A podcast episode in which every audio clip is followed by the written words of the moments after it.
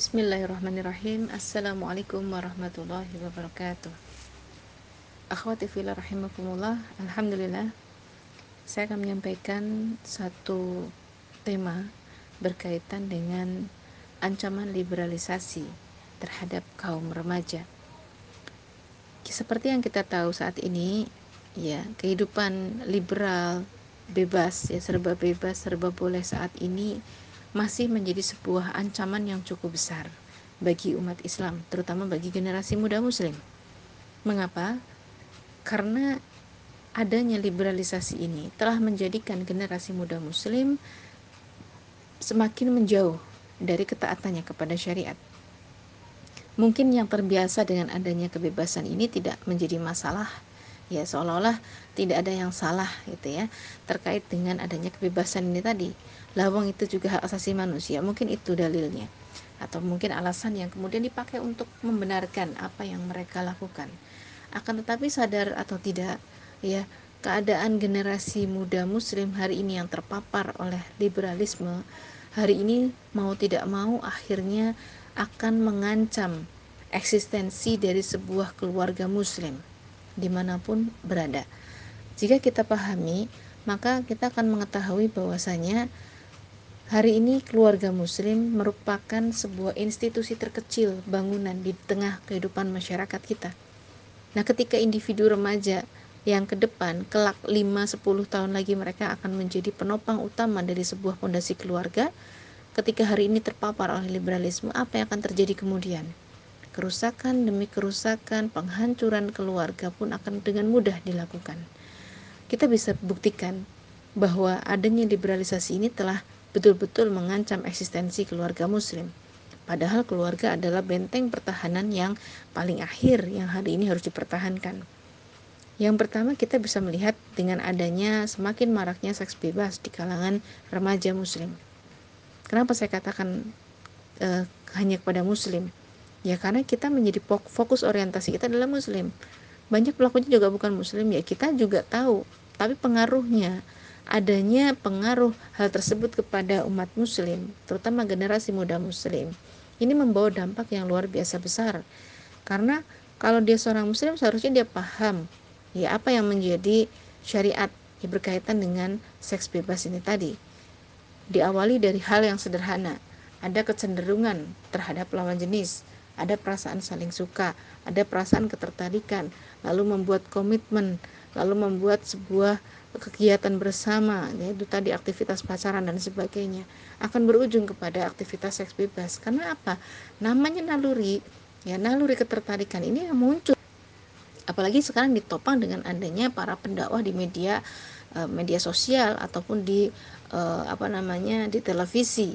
Kita bisa tahu bagaimana mereka mempromosikan bahwa pacaran itu perkara yang legal, perkara yang dianggap ada manfaatnya dan sebagainya. Ini kan perkara-perkara yang sebenarnya sangat terdukung sekali dengan adanya liberalisasi, liberalisme ini tadi. Dan generasi muda muslim hari ini mau tidak mau akhirnya terarahkan secara pemikiran menjadi berpemikiran liberal. Selain seks bebas, efeknya, dampaknya adanya aborsi. Nah, ini juga angkanya semakin hari semakin meningkat. Akhirnya kalau sudah aborsi, orang sudah tidak seperti manusia lagi, tidak punya peri kemanusiaan, dia seperti binatang akhirnya. Bisa buang bayi di mana-mana, membunuh bayi, dianggap mereka belum bernyawa dan sebagainya. Ini kan tidak memiliki rasa kemanusiaan lagi. Sudah zinanya dilarang, ditambah membunuh nyawa pula. Padahal kalau dalam Islam jelas ada hukuman atau diyatnya itu ada. Diyat janin saja itu ada diyatnya, ada ketentuannya yang harus dia bayarkan. Bayangkan di dalam Islam menghilangkan nyawa satu orang muslim, itu sama saja dia harus mengganti diatnya. Itu kalau keluarganya ridho, ya. Kalau hukum kisas, kalau keluarganya ridho, dia berarti harus mengganti dengan seratus ekor unta, di mana dua puluh diantaranya itu adalah unta yang hamil. Coba mencari unta seratus aja sekarang nyarinya pusing, kan. Betapa ternyata nyawa satu orang dalam Islam itu sangat berharga. Lah, bagaimana dengan janin? Janin ada hitung-hitungannya sendiri. Sepersepuluh dari unta tadi tetap harus dihitung itu, meskipun janinnya belum bernyawa. Artinya dalam hal ini, ya, kita perlu tahu bahwasannya seks bebas, aborsi, kemudian ada yang lain homoseksual, apalagi ini. Ini kan menjadi hal yang menakutkan. Sekarang laki-laki berpenampilan seperti perempuan ya, metroseksual, dia kemudian pakai make up lah, dia gayanya kecentilan-centilan, itu dianggap hal yang unik, lucu, dan itu sudah familiar di tengah kehidupan masyarakat kita. Bahkan karena apa, ada artisnya juga kok yang nyontohin ya, padahal dia dia juga punya keluarga, punya anak, tapi bentuknya kayak bencong-bencong gitu. Nah ini kan menunjukkan bahwa sebenarnya ada yang salah, ada yang keliru. Karena apa, kita membiarkan perkara kemaksiatan itu e, lewat terus di depan mata kita.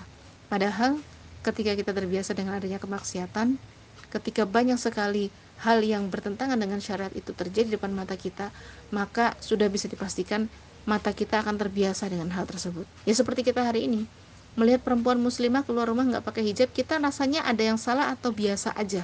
Pasti rasanya biasa aja, ya kan? Apalagi mungkin kita juga dulu mungkin pelakunya. Tapi kan ini ada yang salah, ini ada yang keliru sebenarnya. Kalau kita di dalam hati tidak dimunculkan rasa keliru, mungkin kita akan merasa fine-fine aja kita hidup sekarang. Udah lumayan lah, mendingan yang pakai kerudung udah banyak. Enggak begitu.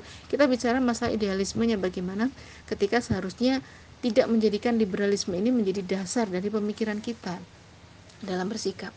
Makanya kan sekarang saat ini generasi muda muslim harus kita sama-sama sadarkan. Teman-teman harus menyadari ada kekeliruan, ada kesalahan ketika kita menjadikan liberalisme ini menjadi hal yang kita izinkan masuk ke dalam benak kita, ke dalam otak kita, untuk menjadi dasar kita memikirkan atau kita mempertimbangkan segala sesuatu. Tidak bisa.